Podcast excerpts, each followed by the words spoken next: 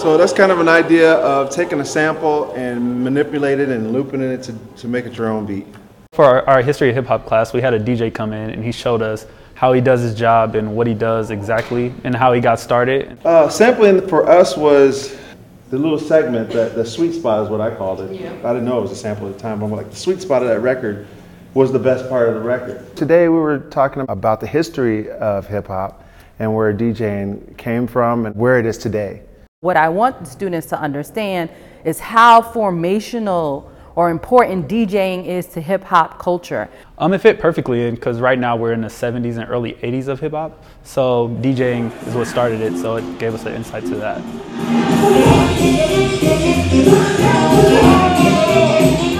I think events like these are important because it just leads to exposure and I think that's one of the most important things in getting to have that college experience and learn things that are outside of your field or outside of what you already know.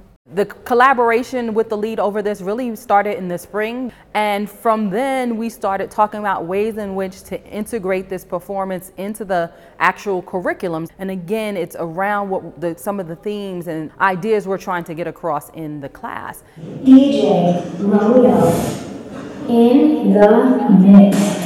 It's great that the Lied Center has things like this because uh, years ago I used to go like out of the city to go find those types of things, breakdancing and DJ battles. And it's great to have the Lied Center here because they are actually facilitating that here where you don't have to go you know, uh, to Seattle or St. Louis to find those type of things. It's great that it's right here.